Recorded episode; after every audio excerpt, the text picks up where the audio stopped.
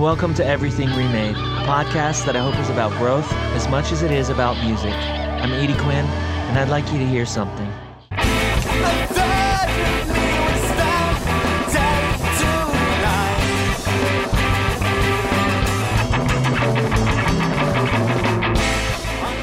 You're hearing The Saltless Sea by In the Arms of Sleep, featuring my pal, Nick Satinover, on guitar. Back when I was in Akamili, I had the pleasure of playing a lot of shows with In the Arms of Sleep, and Nick even played drums for us at a show.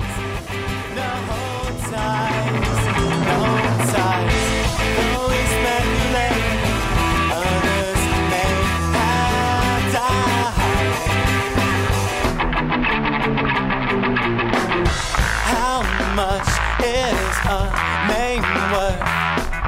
Right, left, every relative avenue police. Each filtered from the that came down on DC streets.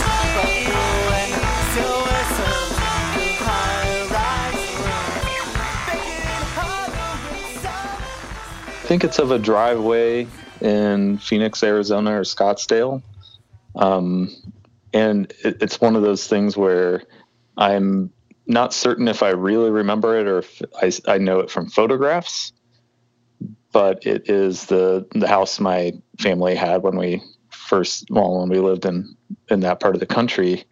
Um, I've never been back to it. I, I just have a vague memory of kind of a suburban, kind of like Adobe brick colored house on a cul-de-sac in uh, suburban Phoenix, Arizona. Um, There's, nothing specific about like you, like there's nothing like you were doing. You just that visual representation is what stuck. yeah, I think so. It's kind of like, and like I said, it, it feels almost like a photograph. So I'm I'm wondering about the pollution of of a you know maybe there was a photograph of that house somewhere that I saw as a kid, but we moved from there when I was five, and so I, I think it's hard for me to kind of locate something really early that's substantial. I have those kind of like snapshot sort of uh, memories, but um, you know, I have other kind of I, I don't know between that age and seven, we moved two more times, and um, I remember you know like the first kind of memory of our house in Ohio where I primarily grew up. Um, coming in and seeing the like the the hearth, the kind of like fireplace part of the the living room with the skylights and the windows with big shutters. And you know it's i guess all visual but i don't know if early memories i don't really have like a, a more narrative or a more like experiential memory but they, they feel like photographs which I, I think is that kind of pollution of seeing photographs before you had solid memories and those becoming memories but they're just photographs.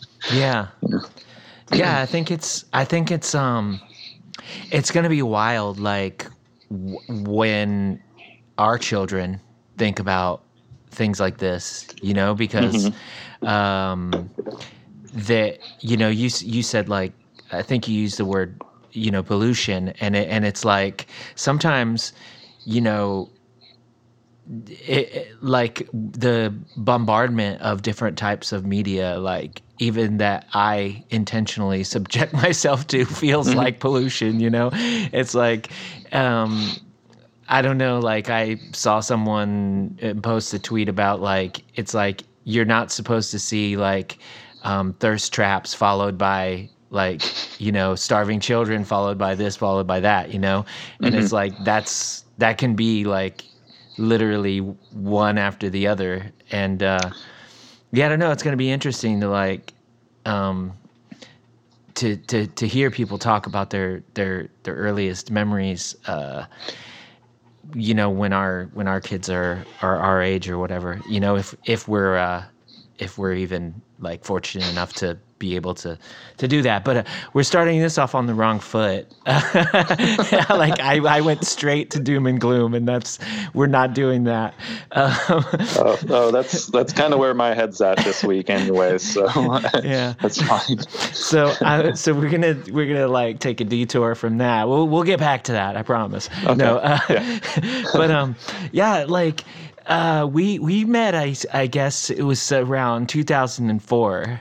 Uh, and and um, that seems like yesterday, but then you know you're like, wow, that's really going on 20 years, um, and uh, that's you know that's pretty bonkers. But um, you know the the only um, band that I had known you from at that point was you know in in the arms of sleep the band that you know we played like lots of shows with y'all and stuff Yeah. um but um like uh what kind of bands and like w- what was your childhood experience with music like Oh, um, so I I was given a guitar pretty young.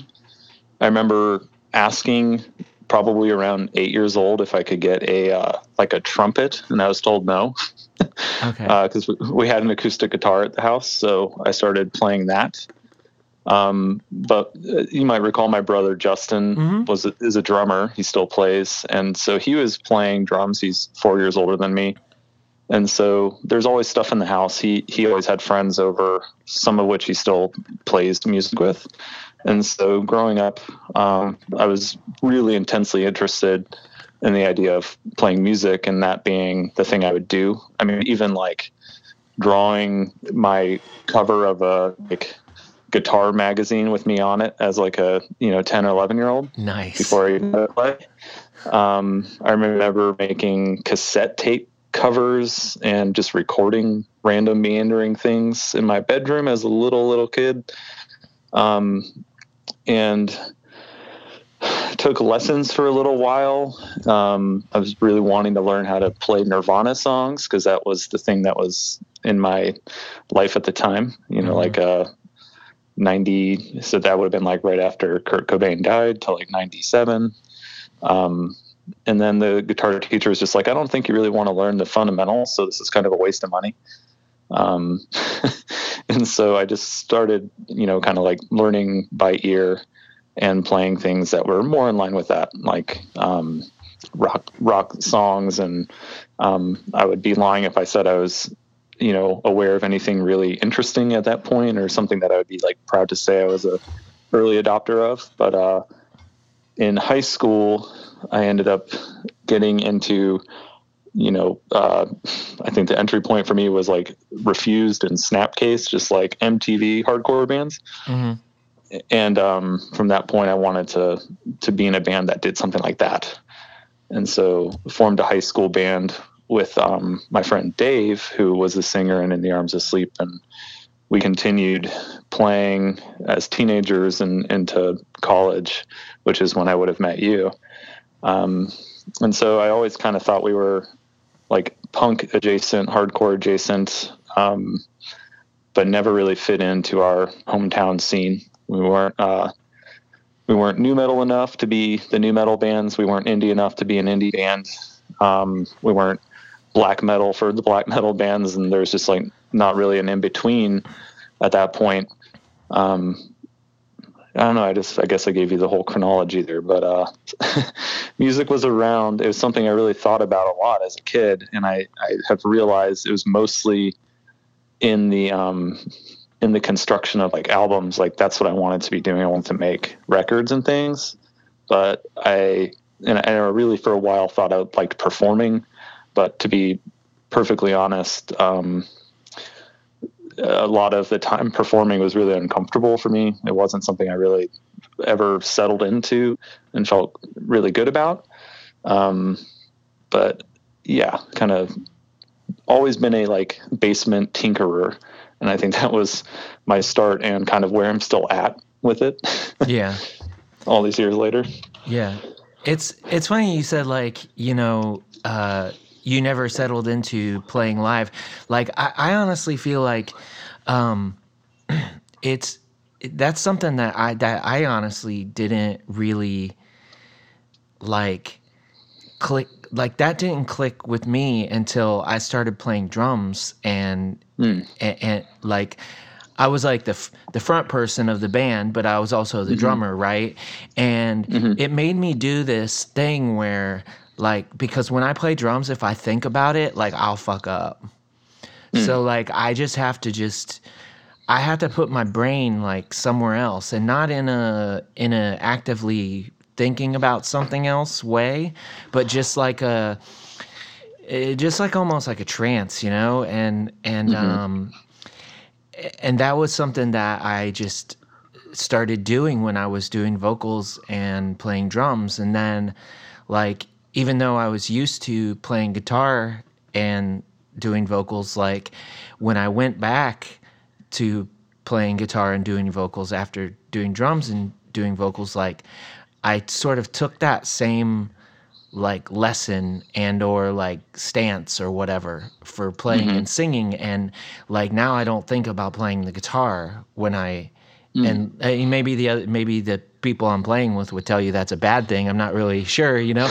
But um but like that made me to where I just like I just can be in the moment in a way that I never was before. Like because I was always like oh if I fuck up you know or oh if if whatever. And um yeah I don't know. It's like it's just weird because you know we like um as as you know 20 year olds like when we when we knew each other uh, before and, and not that we don't still do but uh like um all the people that i know that i play shows with like they're that age and um they get that already. They get it.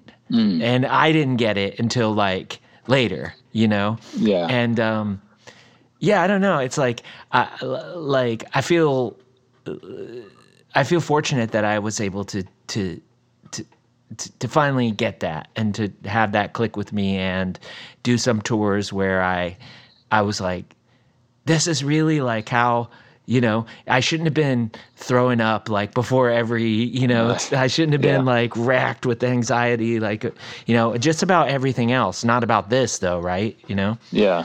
but uh yeah. Yeah. For for me it was always an issue of um people talking to me afterwards. And i i understand i fundamentally understand this uh, it, performance is is what we're doing. We're we're performing on stage. We're enacting something. And it always bothered me that people would how much they'd read into it like a prescriptive thing as if like turning my back to the audience so I could follow along with what my brother was doing on drums was somehow this like mysterious act or this thing that was designed to be mysterious. Uh, and I never thought about it. And the way people read into it I had multiple people talk to me about this. Like I I was literally just trying to lock into what we were doing.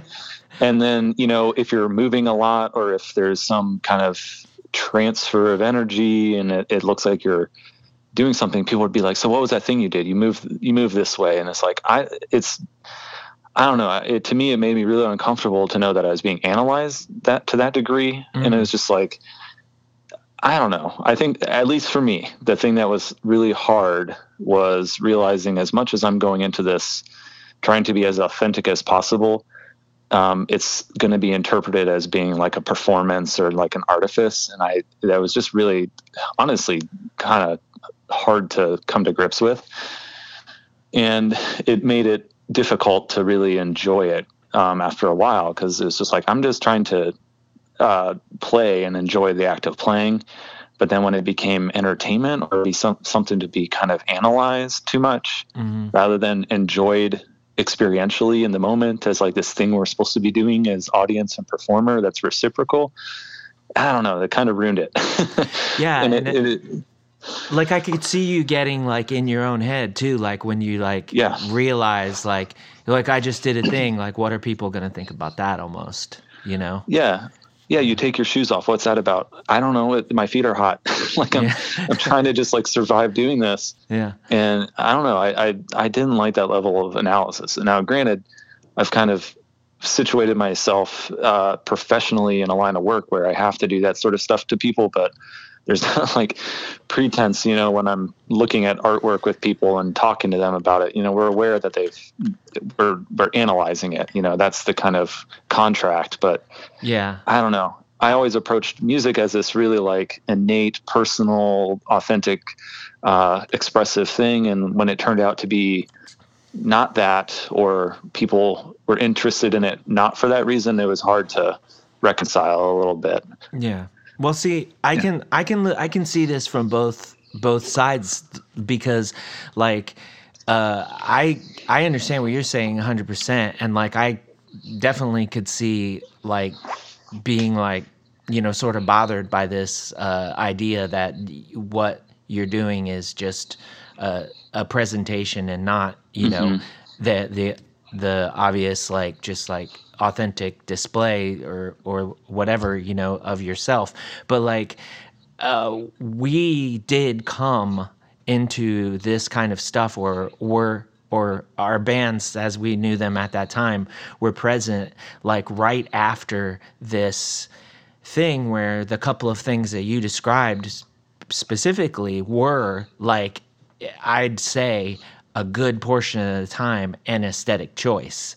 Like Yeah. w- yeah. you know the bands like like let's have let's the, every everybody in the band had a microphone right and and all the microphones are pointed in the center it was like an an uh, an aesthetic choice a lot of the time um and i mean there were bands where the drummer would set up backwards you know and Yeah. um and also the taking off the shoes thing like that was a whole vibe in in 99 you know? That was like Yeah. a whole thing. It was like bands show up and everyone's taking off their shoes like right away. And so it's like i could see where people uh, like um people were thinking like that this was a, a you know because like people would say different things about the shoes thing in particular like people would say i want i i want to feel the earth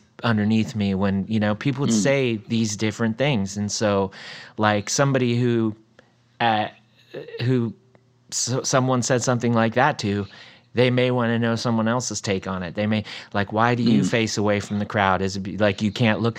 I mean, I'll I'll say, uh, I've said it before, and I'll say it like you know many times as it takes or whatever. Like in Ankamili, like I had the microphone like all the way down to the ground like that because if I locked eyes with people while I was doing vocals, I would get fucked up. I'd I'd Yeah. I'd I could I lost my place like in my whole life, not just like the song. Like I was like, Yeah. what's happening, you know? And so I put the mic down. And also like I spit a lot when I do vocals, and I'm just Yeah. like, okay, cool. I'm just spitting at the ground now. It's it's no problem, you know? Because it's especially if you like accidentally see somebody and they're like wiping your spit off of them or something, then I'm like, mm-hmm. I never want that to happen again. So like the mo- the microphone was down and people would ask me like all kinds like is that because of this is that because of this and it was like at first it was the these practical things that I was like explaining and then it was like I like this like this Yeah. feels right you know and um yeah I don't know like it it is see I'm like a really nosy person. So like maybe I'm probably one of those people like, why did you do that? Um, Yeah. But uh, I I would never like think that l- like I would never think that somebody was doing something like purely like for um like it, I wouldn't think somebody was being like a you know air quotes like poser because of something that you know what I mean or whatever Yeah. like but um I'm genuinely curious and I I'm also very nosy so it's like I Yeah. I'm a, um but yeah it's it it's that was a really like that window of music like right after you know that first wave of bands like that was super that was super interesting in mm-hmm. a lot of ways. In in the ways like you were describing where like in the arms of sleep like how y'all were like feeling like, well, we don't fit in with all these kinds of bands because you were you're pulling from so many different like mm-hmm. Influences and stuff and that kind of thing was like definitely uh, pretty gate kept I, I think you know Yeah. for like a while like until until really the proliferation of like bandcamp and stuff i think like Yeah. bandcamp and youtube like eh, the, the the music being available to people like all the time and like really it, you know like it's i'm i just i, I don't want to go and say that it like you know um did a lot to like eliminate gatekeeping because i'm sure it still exists but it's just like i don't know those people anymore those people aren't involved in the kind of music that you know the circles that i travel so it's like i think it did Yeah. a lot to be like why would like why would people only be influenced by these different things you know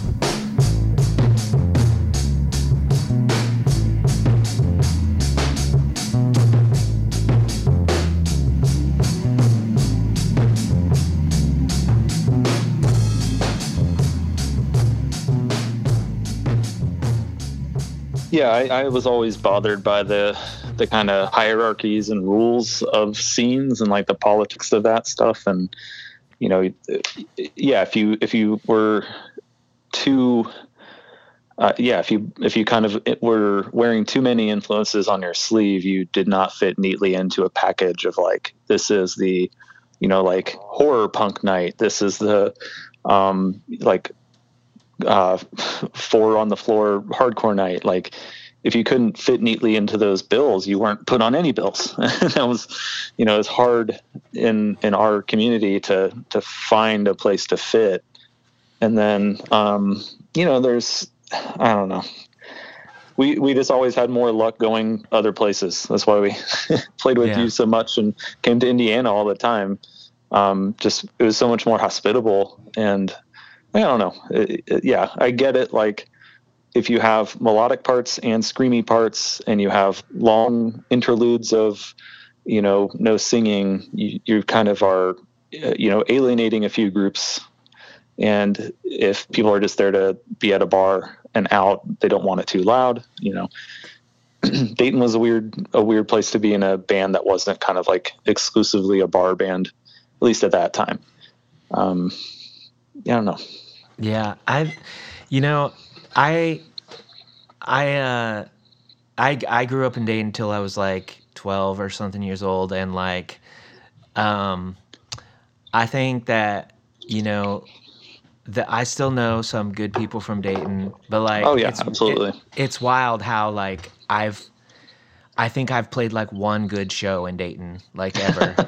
And it's like I know they exist, you know. It's just like I've Yeah. never, you know, like um it's just it's always been it's always been a, a strange town for for shows like as far as um DIY goes you know I mean Yeah. um Yeah. there's I know that there are like institutions that people back pretty hard like um but like yeah when when I first moved back uh after like high school the sub galley had just closed and it was like there and like there was just like n- like no no one like there was just no like house shows or there was no like whatever.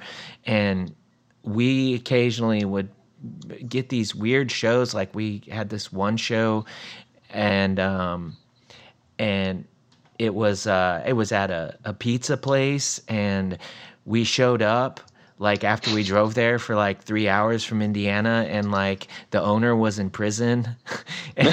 they were just like, "Yeah, the guy got taken to jail today," and it's like, I don't know. It's just it's just like we just always had these really weird experiences with with Dayton shows, but um, Yeah. yeah, it's you know, I don't know. It's Dayton. Like I when I when I'm driving in on I'm driving in and I'm going to like whatever like the basically like east side wherever like my dad would have lived, you know. And and Yeah. um and I'll be on like what is it like 35 or whatever and I just panic attack guaranteed like I just so so I just like I was like maybe I should just stop coming here Uh, Yeah.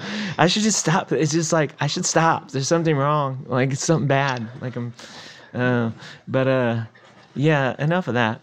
Um like uh you know we we kind of like lost like touch you know like um, for a long time. Like I like don't know like where like what you were doing like musically at least like after in the arms of sleep until like your newer like more uh solo based like works and stuff. Like were did you have like bands that you were steady playing in like after in in the arms of sleep you know disbanded like back in 2000 whatever it was? Or was it mostly like work and school focused So, um, man, I feel like I feel like I'm just gonna end up sounding like a curmudgeon this whole time. um, but you know, I I wrestled a lot with letting go of being in a band. So when our band was over, I didn't really. It, it did. I don't know. It was like losing a pet or like a family member. Like I, it felt like trying to do that again would be replacing something that would be too soon or like it wouldn't fit right. And um, about the time that that happened, I was getting more um, focused on uh, my college training, and you know, I was like making. I'm a visual artist uh, primarily, and so I was getting my work into my visual work into exhibitions, like under my own name, and uh, I was having success there, and it kind of just replaced all the energy I was putting into the like schlep of being in a band of like being you know the one person who is trying to help everything along and book all the shows and make all the stuff and do all the correspondence. And so i just um, i never really stopped making things but i'd just been recording at home about that time as well. I got a, a macbook computer my first laptop and i was just making home recordings and um, I tried playing those out and about in town a couple times, and that never really felt right because if I was already too self-conscious about performing with a band, doing it by myself, and I'm not a good singer, like it was, it was, I don't know, uh, that didn't feel like a good fit either. So I was just recording and recording, and I was just kind of giving the things away. I was like putting them online discreetly and I was making little handmade CDRs uh, and trying to give them away. And um, I just kept plugging away doing that. Um, in 2007, I went to graduate school, so I moved out of the hometown over to uh, Bloomington Normal in Illinois. And um, at that point, it was kind of like, well, I'm not really a band person anymore. This has like informed my ethos, but it's not my practice. And like graduate school at least for studio art is pretty intensive. So i was still recording at home. Um, i really miss living in the midwest and having a basement. I don't have one here in tennessee. Because uh, this whole time i was just amassing all these recordings and just making things that i was purely entertaining myself with. Um, so I never uh, since since I was in in the arms of sleep I've never really formally been in a band. I've occasionally like um, my good friend Chris Nisus who lives and works in Dayton. Um, across the years I've gone and played shows with him when he's needed a backing band. Like I'll play bass occasionally. Um, my brother's band, uh, the '84 Draft. A few times I've gone and played shows with them on bass they now have a full band, so they don't need a hired gun. But um, yeah, I haven't really had the had the desire to to you know put a bunch of gear in a, a van and drive it somewhere and unload it and make twenty dollars. I mean, it's just like that that thing. It, it just it, it, I I really left it with um, the one band I was in. It, it just felt like I didn't. I'd kind of gotten out of that experience everything that I felt the band life would be good for or like was helpful for me. Mm-hmm. And then moving into a kind of a solitary practice was the right move. But I will say I've been um, across the years, like I'll make a whole record of music and then I'll send it to Chris and he'll put vocals on it and then we'll put that out. Um, like Pop Tech Records has released three of these albums that I made all the music, Chris made all the vocals, um, and that band's Hangover, Ohio. Um, Okay. And that that to me is like the ideal way to work because, like, like I said earlier, like the the recording and the album making is the interesting thing for me. That's like that's what creatively is fulfilling and like I really enjoy. It feels like I can kind of um, it, it's more like my visual art practice where I make the thing and I put the thing out in the world. I don't have to like carry it around and perform it. Mm-hmm. And I- and I don't mean to sound like a downer, like because I I truly truly respect anyone who does it, and I'm so excited by people who perform and and tour and and do that. It just became not the thing for me uh, for a variety of reasons, and um, I've gotten a lot out of a lot of fulfillment out of trying to figure out how to kind of have a visual art and sound practice that's kind of under the guise of like just conceptually based art um, and i can have it exist in the world without me having to kind of cart it around and be present for it which i guess is to say like i'm not a terribly outgoing person and I'm, i don't enjoy those like social situations of having to present the work. So um, you know it, this has just kind of been the way it's moved but it's it's been it's been an active practice. It's just not been like a hey i'm going to get like three guys and we're going to rehearse and you know kind of go out and do the thing because that became really hard. I mean to be honest like um, scheduling it kind of getting everyone on the same page like it's tough you know? And as you get older you know like people have uh, you know have to make decisions on how to support themselves and what's what's good for them and pretty soon you know like you know not everyone is as fully invested that just became really hard to negotiate and um, it just wasn't the most positive way to be involved in music for me at least Yeah. so Yeah, you can't you can't be uh, 23 year old kids all living in the same house and playing and playing music until 2 a.m. for the rest of your life. Like it just, you know, no like I, I remember i remember saying to the bandmates and um, i was like you know i was probably 22 at the time and i was like you know if if by 25 i was like things aren't you know like at the next level whatever that meant to me at 22 i have no idea.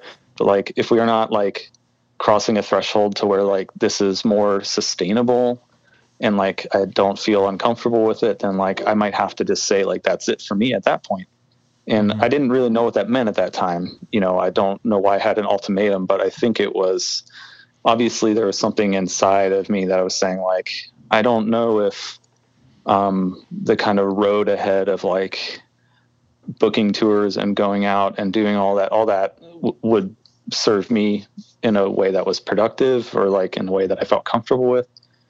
And then that offended people like that i was clear about that like i have a time limit. So i don't know it, i i'm maybe i'm not a nice person i don't know no, I mean, it's uh I think it's admirable to know like your boundaries and and you know like it, people don't always have to agree with it, but like the the same thing doesn't work for everyone, you know? So Right, like yeah. it's like you know, you you hit kind of like halfway into like where where I'm at as like a person who still does enjoy like I mean it although I've only done it once since you know um who like as a person who still does enjoy going out and playing music like uh it's it's um like I'm like half I'm in I'm in the middle there because like I will write records with people and I will write like I'll write records we'll create records like together uh you know how in whatever version that takes each time. And um and then like we'll get together and play the record and then go play a show. Like it's like um not a not a, a situation like a band in in my 20s would have been where it's like practice 4 days a week um Yeah. the same six songs for 6 months just to like go and play some shows and whatnot like it's different like we're in like I, i'm in like a you know a, a, ha- a halfway point between like um where where uh I would have been and like where you know I'm not playing at all you know like it's it's Yeah. um I don't know I like it and I think Yeah, know, that's awesome. I'm obviously like digital like being able to do all this like file sharing and stuff like it has been like it just ridiculously uh like um it's it's done a lot to level the playing field like when people want to make a record they don't have to do whatever we used to have to do you know like go to Yeah. somebody who has a studio et cetera et cetera and um yeah. yeah, I don't know. So, um, yeah, it's, I, it's I would I would say like uh, sorry to interrupt. No, I no. mean I I think if if I lived anywhere near anyone that, that I used to know, you know, like I we 100% live where we do for my we moved here for my job, but like I've I've talked with like Harrison Hickok who's over in Memphis. It's like you know if we if we lived closer i'm sure he and i would be getting together to play music occasionally like Mhm. it's just it's a four hour drive despite the fact we're in the same state but Yeah. um you know i don't I, I don't know I, I i enjoy playing with folks i just the kind of like job of a band to like really put into it to like you know i don't know do it justice or whatever whatever that means like Mhm. I don't know if I have it in me. I I like I love making the stuff. I like like making the the creative work, but I think you know the responsibility to kind of and to like honor an audience and try to perform well and do all that. I would be.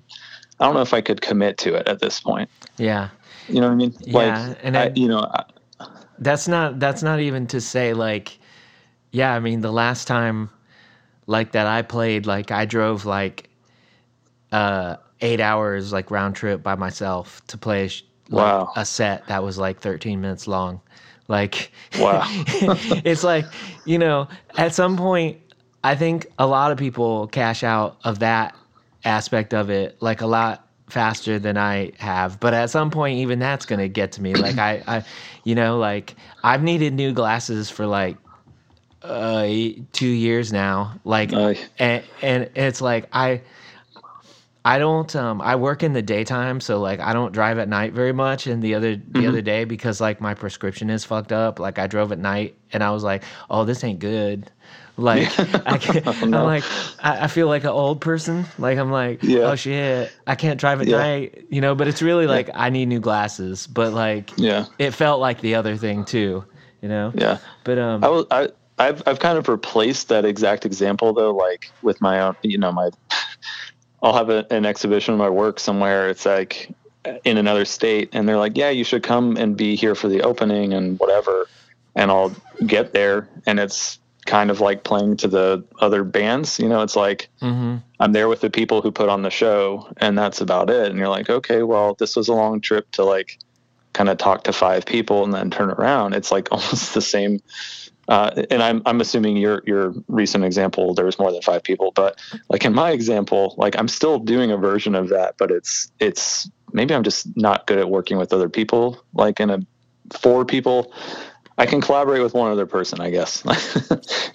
yeah um, but like i'm still i still find i have that like eth- like that ethos like i'm willing to go out of my way to do a creative activity um, but just for whatever reason like within the context of a of like a, a band setting up gear and playing a show that hasn't happened in such a long time. It's it's hard for me to fathom what that would be like, you know, as I'm looking at, you know, where I'm at now in life with kiddos and everything. But um, I I do I do really miss just the camaraderie of playing with people for the enjoyment of playing.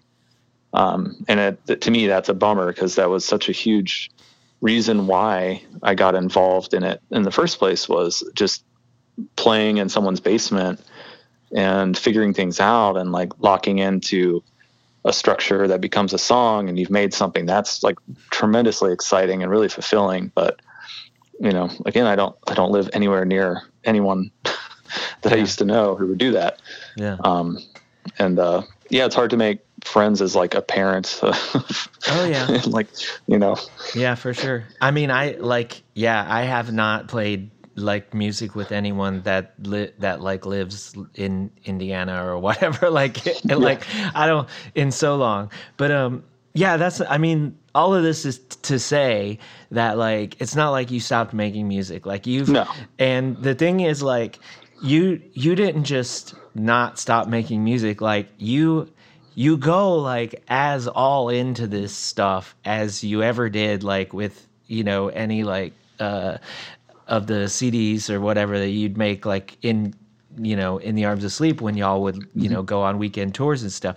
Like so like um basically like I like I gathered from like look you know looking at your site and stuff that you kind of have like and you, I forgot about the other project that you mentioned before um, because it's not on your website but like you have uh, like mm, I guess like three like basically solo projects and then like a project that you work on with someone else and so you have your solo projects like sort of sectioned and they're all on the afternoon to evening afternoon to eveningly li- like Bandcamp page.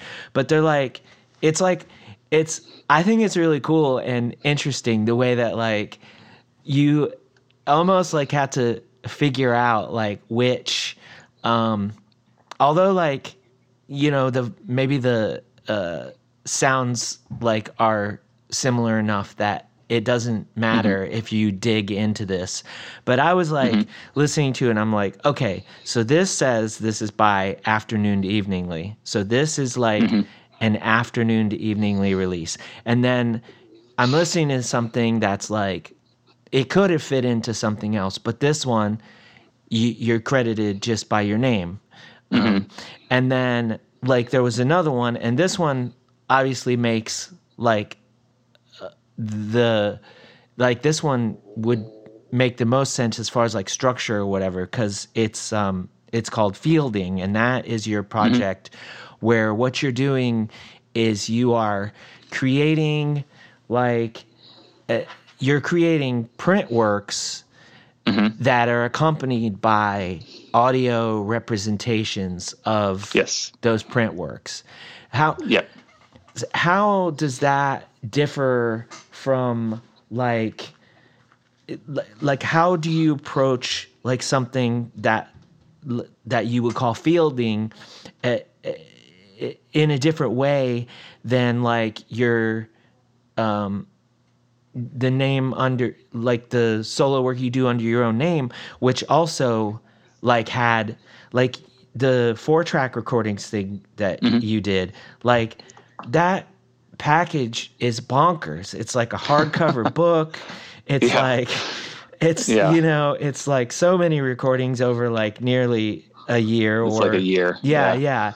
And then and and also um the Nick Satinover um isolation encyclopedia it's like Mm-hmm. another like year of recordings and that's like uh seven inch is that a lathe cut or is that like you yeah it's, okay. it's there are four seven inch lathe cuts Oh, just it's the one four. side.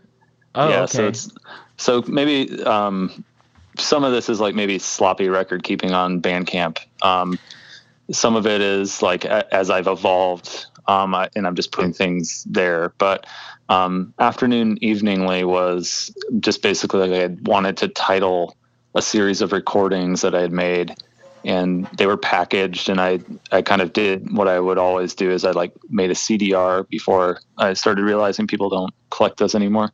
Um, but that was basically like home recordings across a year and I made like a fold out um, like a CMYK halftone screen print that was like a poster but it folded up and accompanied that CD. So it was however many tracks across that year with that poster, and it was just kind of like the the kind of side project thing I was doing in my visual practice was making home recordings, and I was tentatively figuring out how to wed those things as like my kind of capital A art practice with my like at home hobby that I was kind of not telling people about. mm-hmm. um, and so the the four track recordings I think were the first like kind of in earnest thing where it's like, no, this is really my practice, and it had to do with actually um, coming back in contact with a like a Tascam four track recording like Portastudio.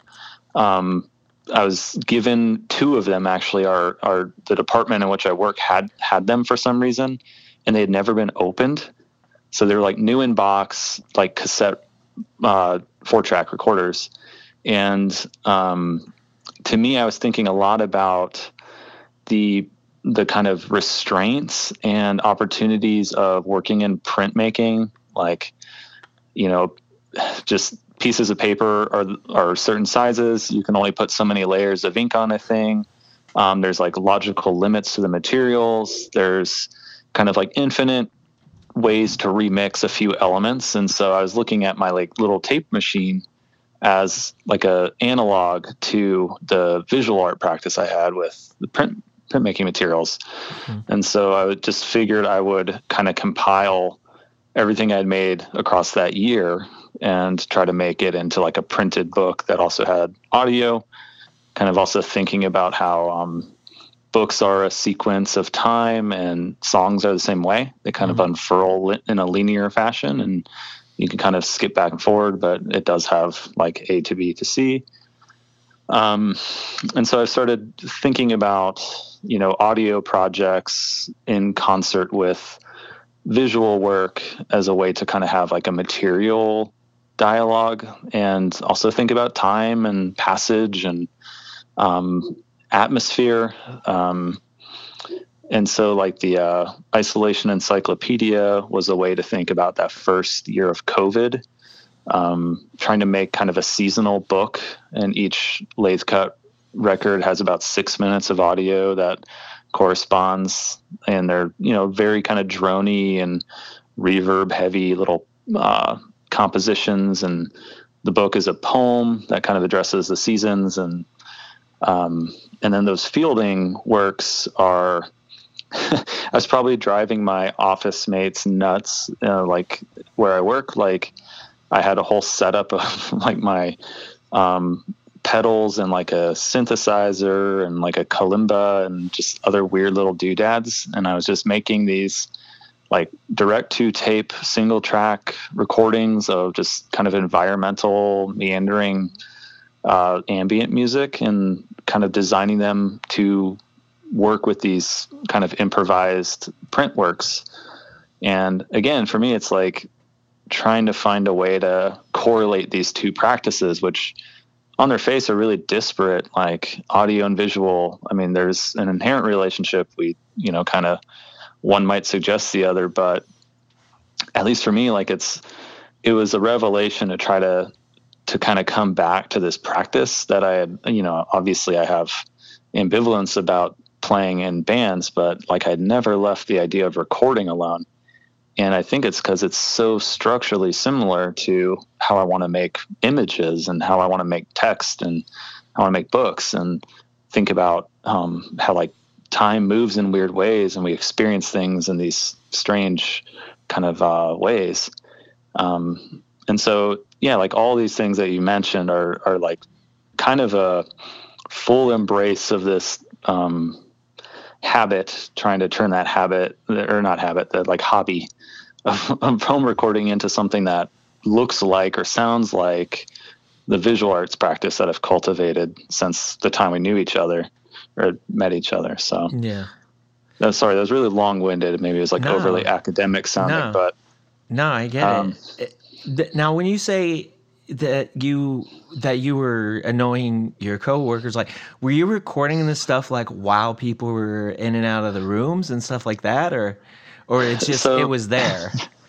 So, um, you know, I, I'm I'm I teach at a college, and they provide us with office spaces like that are in a row, and it's like very drab and utilitarian, just like cinder block rooms with like drop ceilings, and everyone has the same amount of space.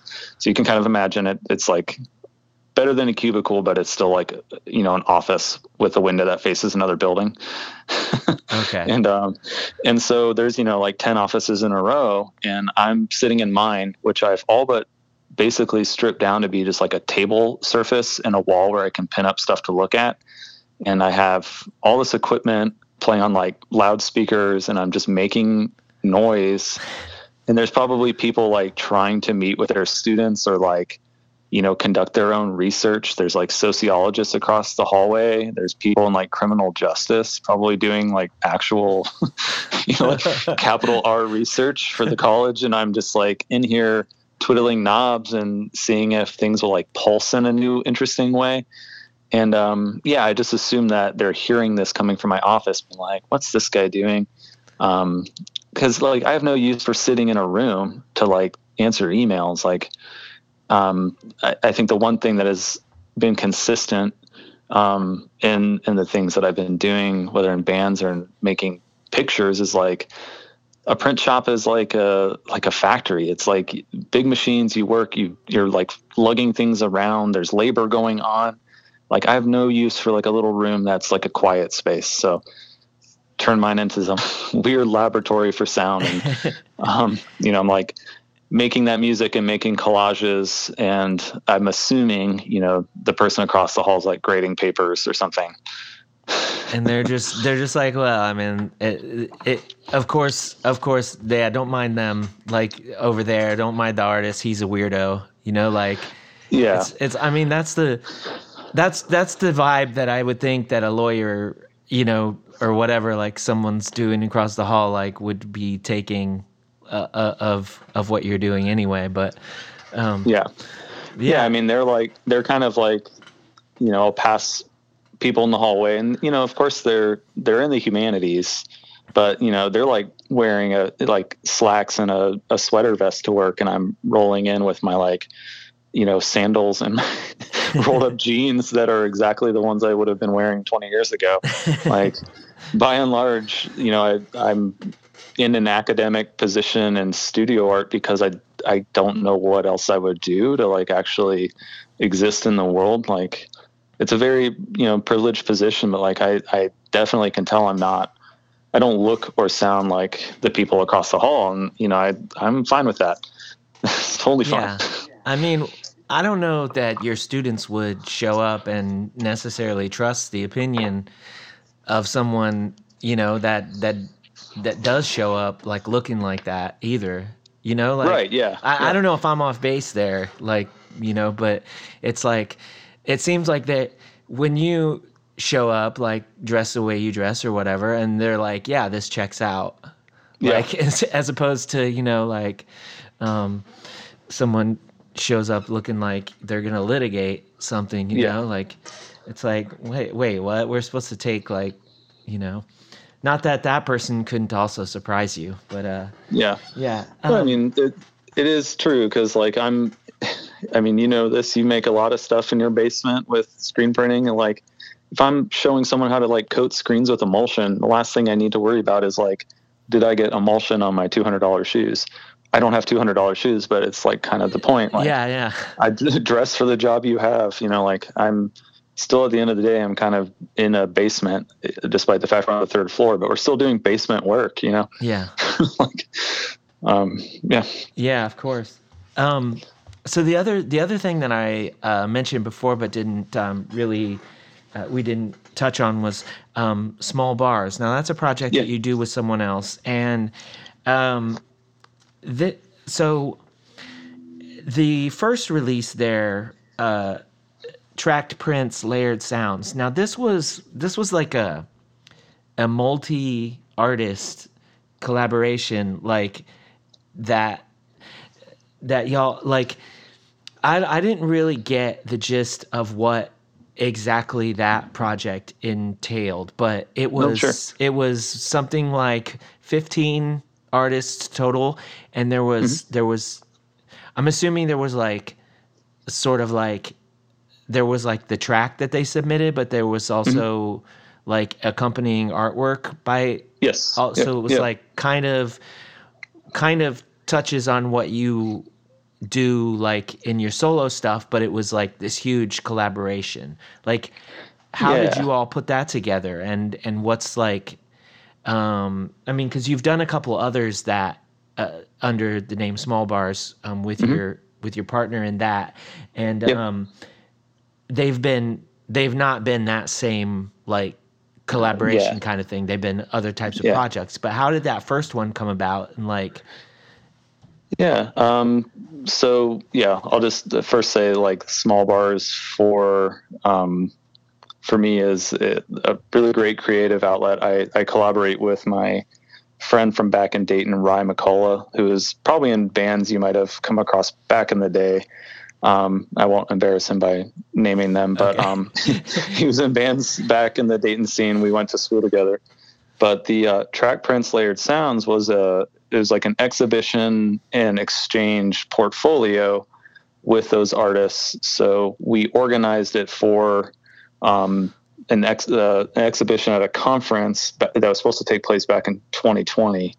Um, and so it, it was actually just recently displayed at a conference in 2022. But essentially, it's like you organize like a it's like a comp like everyone who participates gets copies you know like you make an edition of prints so um, i think we had to make 18 because we had to retain a couple and we we did it as um, not just prints but then corresponding audio or audio with corresponding prints. And so everyone who participated we did a, an open call and we juried it but luckily for us everyone who wanted to be in it could fit and we didn't have to kind of deny anybody. So it was pretty equitable.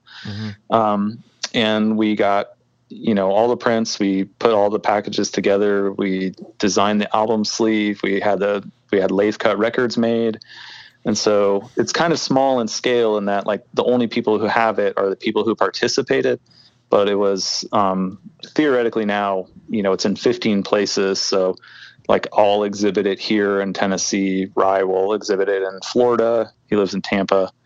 Um, you know, and it featured people like from across the country. So somebody in Maine, uh, a couple folks out West Coast, uh, people in the Midwest. So it's kind of like a very printmaker thing, but um, it's basically like an exhibition uh, exchange. and then otherwise, um, small bars for us has been just like a, a collaboration um, under the guise of kind of like a, a moniker that's like ambiguous enough that we can do anything with it. So in some instances, we've made just like straight up records. We've made a couple cassettes of various lengths. We've made a couple like video based projects. Um, we've had an, like a solo exhibition of the work we've made under that uh, name and we're just kind of like constantly making things that don't quite fit like either of our independent practices but would be um, under this label and like a recent example was um, a, a live performance. So i've actually i've returned to doing some performative things uh, with sound. But um, i i made a improvised audio soundtrack for this conference that we were at up in at Kent State, and um, Ry had made a zine of directions, kind of like Fluxus artist style, like you know, turn around four times and tell somebody something nice, like pages of instructions for the audience. Oh, okay. And so I distributed these pamphlets he made because he couldn't attend. And while they were doing these activities that were prompted by our book, I made like a soundtrack for them to do that. So using like little um, looping cassette tape beats and making like live synthesizer lines on top of it. Um, so it's kind of like a mix of book, performance, uh, happening. It's like, you know, we've been trying to use this name as a way to kind of look at, you know, the the correlating aspects of being like a self-publishing artist, which is very much like being an independent label. Like we can publish anything. The name gives us latitude to make a book or a T-shirt or a record or a print or a performance. So, kind of using it generously and just making all sorts of things that are really really rooted in um, kind of our dialogue because we're you know we're, we like a lot of the same things. We think about things in a similar way and I think aesthetically we have very similar interests, kind of formalists at heart, but um, yeah, it's it's manifested in some tapes and things. I should probably get those to you if you if you have an interest, because um, not every not everything's made it online. It's been it, you know, that's kind of the the one great thing and the one hard thing about working so much like collaboratively across the internet is like I at the end of the day I don't want to spend even more time on the internet because that's you know, doing it for work. But then I'm like, oh yeah, we still need to put all this stuff onto our website. We still need to like update Bandcamp. We need to like take better pictures of the stuff we made, and it's Oh, just yeah. it's like endless, you know. Yeah, yeah. I, I, I, don't know how you do it with the with the label and the distro and your own work and yeah. Look, it's like I am like, oh, I gotta track some vocals tonight, and then I'm like, I gotta, oh, I'm, I'm having a podcast at five, and then I'm like, that's cool. I'm gonna do this, and then I'm gonna go eat, and then I'm gonna whatever, and like I really have to kick myself in the ass to come back down here. Like I'm just like, I was, ju- I just did that. I just did that. Why am I?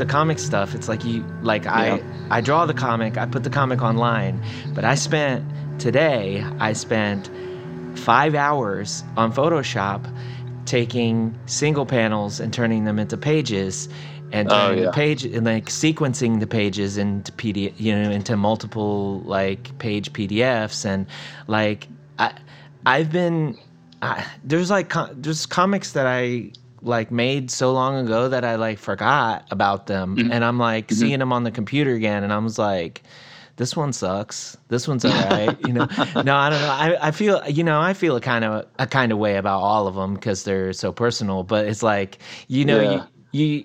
It, it is such an amount of work that you're reflecting on work that you did like a year ago now mm-hmm. and you're like yeah. Well, I would have done that differently, or you know, like this could be, you know, whatever. But uh, I mean, Yeah. it's I, yeah, it's I the same you- same thing with like recording projects that I've that I'm involved in with like other folks and stuff. It's like Mm-hmm. once you get once the pieces are at that point, then you personally worked on it forever ago, and Mm-hmm. it's like, eh. But that's where I'm like definitely jealous of like your improvisational nature to a lot of your work, where you're just like. I did it. and then you put it up and you're like, there it is. like that's Yeah. fantastic. But Well, I, I think we share a, a kind of a an inclination to like give ourselves a, a kind of a monumental task. Because like I know you're making like a hundred comics or a hundred zines, yeah, yeah. Do you know, or, or like I remember you Yeah. started posting your one about insomnia and it was like 66, one of 66. I was Oh, like, yeah, yeah. I know that I know this mentality. Like I give myself those same projects. Like I'm going to make a zine a week for a year, and I did. Or I'm going to do, you know, a, a four color print every week for a year, and then I did. Or you know, whatever. I'm going to do so many 10 minute recordings, and I'm going to get 10 of them. That's 100 minutes or whatever. Like I don't know. I hit those benchmarks in my mind, and it's like impossible to shake those um, kind of thresholds you have to get past. But there are some things that I, I think you gain a ton of insight by having, you know, kind of worked in a vein for long enough that you can go back and be a little bit more ruthless about it when you're looking at it and be like, yeah, that's not the greatest, but I also kind of like believe in like a warts and all sort of presentation. Like, it, you know, a lot of those kind of like music projects that I've done that you brought up are like things where it's like, it's all the crappy four track recordings I made in a year. There might be some good minutes in there, but it's also like, you know, two and a half hours. So of course, like there's good and bad. And I, I'm kind of interested in who would wade through that, like who would try to find it. And also maybe you have this experience, but like, I'm not always the best, um, assessor of what people like. Like I know what I like, but you know, Yeah. I, I can have you know three things I made in a year that I send out and try to get into exhibitions or submitted to things, and the one that I like the least is the one that's picked every time. Hmm. It's like I don't know. Yeah, it's it's it's weird how how that works out sometimes. Like, I mean, I don't know. I I'll do so I'll do a couple things like that I feel are pretty similar and one of them will just whatever and the other one just doesn't. And I'm like, what was the what were the like what were the deciding factors here in people's mm-hmm. like, you know, and um I don't know. I I like you said uh you can be ruthless about it. What I found for me personally, what I need to do is I need to be kinder to myself about it Oh. because like I, when I look back and I and I am like and I'll, I'll look back at something from five years ago and then I'll look at something from one year ago and I'm like um I'm not getting better at this. Like, what the fuck is wrong with me? Like, I get shitty, and I'm just like, why? Why do I even do that to myself? Like, I'm not. I'm not responsible for like um, people's enjoyment or like dissatisfaction with what I do. Like, I I can take a lesson from what I did or did not like about something that I created, but like I don't need to look at it in any other lens than that. Like I don't need to compare it to whatever and so yeah, I don't know. I've really been trying to like be kinder to myself and yeah, and and uh yeah, it's it's um I think personally I find that harder in in uh in visual work in in art. I find it harder to be kinder to myself because i'm looking at stuff now that i drew a year ago and i'm like whoo I, sh- I should redraw this. And then i'm like no because i'm i need this time to draw new things. Like i don't need to redraw this. Yeah. like um and that's where you you know you said like uh, warts and all like uh mentality comes in handy because it's like um you know uh y- it, I've I find it I find it interesting when I'm looking at other people's work that way and I don't I don't judge them the way that I would judge myself you know so Yeah. hopefully Yeah, it- other people are treating you with that same kindness you know Yeah, I mean, I think that's true. Like, I, I mean, obviously, like I, I, I suppose if you ask my students, they probably think I'm like overly critical and demanding. But I mean, I, I do think it's true that you view other people with a sense of, well, I do at least. I should say, I would hope you. most people view other people's work with a sense of kind of like, I'm I'm already approaching this with a little more kindness. Um, I I personally like in my own practice, I have found like a way to disassociate from the valuation of it, and I, I have found that to be helpful. But then again, like you know, just making making art outside of academia is probably a lot different than being an academic artist like I do. You know, I have um, I have to kind of uh, intellectualize maybe more than I would if I were not in this position. You know, I do have to kind of defend practice like art making research as research you Mhm. know comparative to like the sciences like i really do get in my head about that like is what i'm doing you know as um, investigative is it finding profound ideas is it you know Like, so I can I can look at things I made ten years ago and be like, I had no idea what the hell I was doing, Yeah. and kind of let it go. And I don't think like, oh, it's bad or anything. I just think like, well, I think I've gotten more, Uh, you know, more centered around what what I want to do, and I know what I want to do. Where I think I was reacting and reacting and reacting to feedback as like a younger artist and a person trying to get a toehold in the world of like how to be like making stuff being okay like supporting myself supporting my family but now i can really be like well this isn't this isn't worth finishing i can like put it down um, but at the same time i'm just like giving myself way more permission than i ever did and that that is i think coming out of like you know hitting a certain age where you just don't you know, I don't know. My self awareness seems to be crumbling as I get older. Thank, thankfully, Yeah. Uh, Yeah. you know, um, it's like one of the advantages of getting older, I suppose, if there are any. It's like I just don't, I don't compare myself as much to other people, and I'm not worried about other people's success or like what that means for me. And not that I really did, but I think you get what I mean. Like I'm not, I'm not comparing myself negatively. And definitely when I view other people's work, especially like artists I admire, people who are doing things that I, I'm like really fascinated by, like yourself, like I'm just like amazed at output. Like I I feel like anyone who's profound in terms of like the amount and consistency, like that to me is just super impressive and like admirable just to have consistent output. Because it's really hard with life to just kind of make stuff every day to kind of be chipping away at it. Hmm you know so like i i i really enjoy seeing folks like yourself who can do that like i said i want a hundred zines I, I know there's only three so far but like i'm i'm really looking forward to a hundred Yeah, I mean, I've got, I got, you know, I got plans. So Yeah. it's, um, yeah, it, it'll work. It'll work out. It, I'm, and it's, uh, it's something to really like keep myself doing and keep myself around for, and like, you know, yeah all the things that go into that. But it, yeah, it's, um, it, like you said, it's, you, you put, you make these monumental tasks in your head, and then it's like, I don't know, you know, like it, it helps me get through a lot of uh, a lot of stuff to just have something Yeah. to focus on and and everything like that. But um, yeah. So like you know, I I really like these are my f- absolute favorite kind of conversations where I can literally just like s- just talk about like what I think about like art and music and stuff.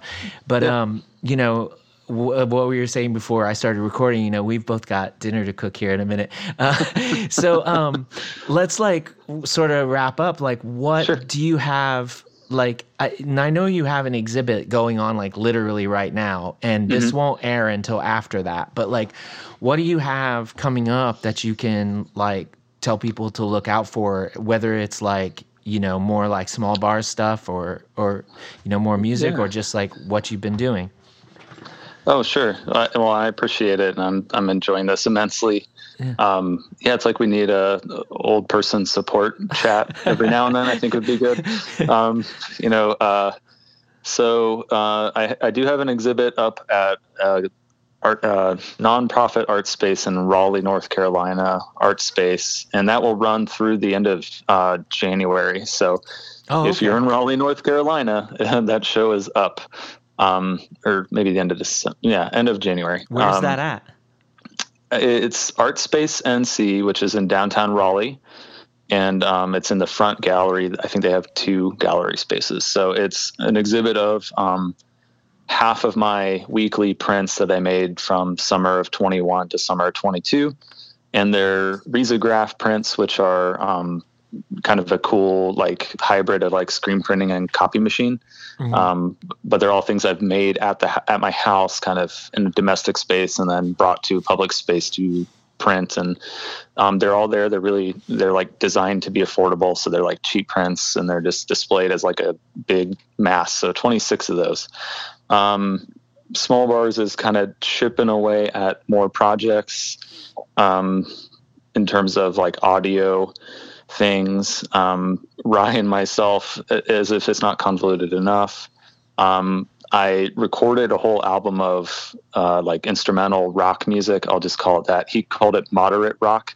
Um, in the sum, the first summer of COVID, so back in 2020, and I really love the this this batch of songs. They were all recorded on on my four track, like really simple formula, uh, guitar rock stuff. And he's been slowly adding vocals to it, more like a band, not like an art project. So that I don't know when we'll finish because um, he's got a lot going on. But I might, if you want, I can I can send you a, a track to, as a sampler. But that's called um, "Shy and Sunburn."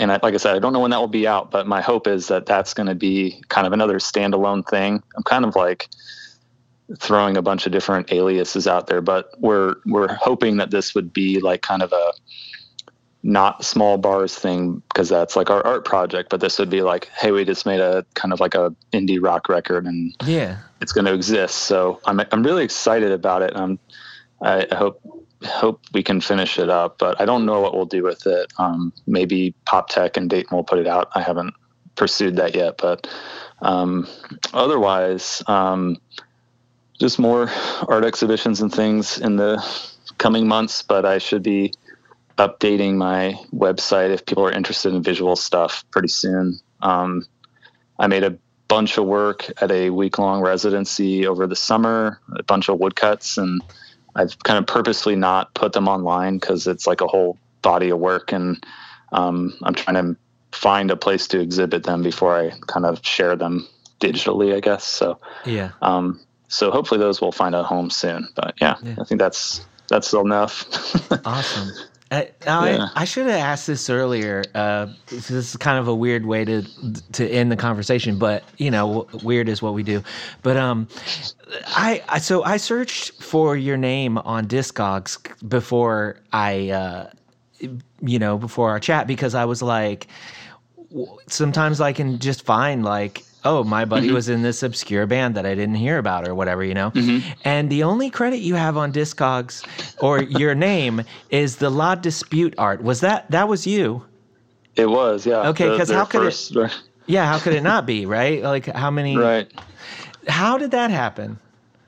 Um, when I was in grad school, so back in uh, either 2008 or 2007, Uh huh. Um, I got an email from I think Adam in that band. Whoever played, I, I kind of lost track of this stuff because it's been so long. Whoever played in all those like Northwest Indiana bands with like Harrison and Tim Post and those guys is like Okay. one of those dudes who ended up being in that band. He reached out to me and I, I you know, we had played with whatever their band was prior and Sure. just asked if I'd be interested in doing the art because I was in art school. And I, I was like, sure, I don't, I don't, you know, I was, I felt really disconnected. I didn't know, I didn't know that their band would become huge. Yeah. I mean, they probably didn't either, but yeah yeah so i mean like the the kind of ps to that is like i should have like made an actual contract for it because i probably could have you know it's fine yeah, Um, yeah. You could have got more than that fifty bucks or whatever. yeah yeah i mean i got i got a i got more money than i'd ever made to make art at that point so i was like very grateful for it. Oh, but i was just like i was like these guys i was like i bet you know i've never heard of this label or whatever but like i have students who will ask me about that like kids who are like 20 years old they'll be like that's my favorite record. Are you the person who made that? And that will be the most impressive thing to them regardless of what i teach them across a year of school. Be- They signed up for your class because of that album. it's it's seriously it's very strange. Like it's you know we lived in minneapolis for about a year and a half um when i was teaching up there and um, one of the students had the record like was putting it on. I was like oh i made the album art for that and they were like no you didn't. Like what are you talking about? I was like look at the liner notes. Like and it's just like blew their minds that you know but occasionally like once a year i'll get like an obscure message from someone asking me to like decode the imagery. And i'm like i i don't know. I was given a list of things that needed to go on there. So um my like one rendezvous with client service and album art but uh yeah it's funny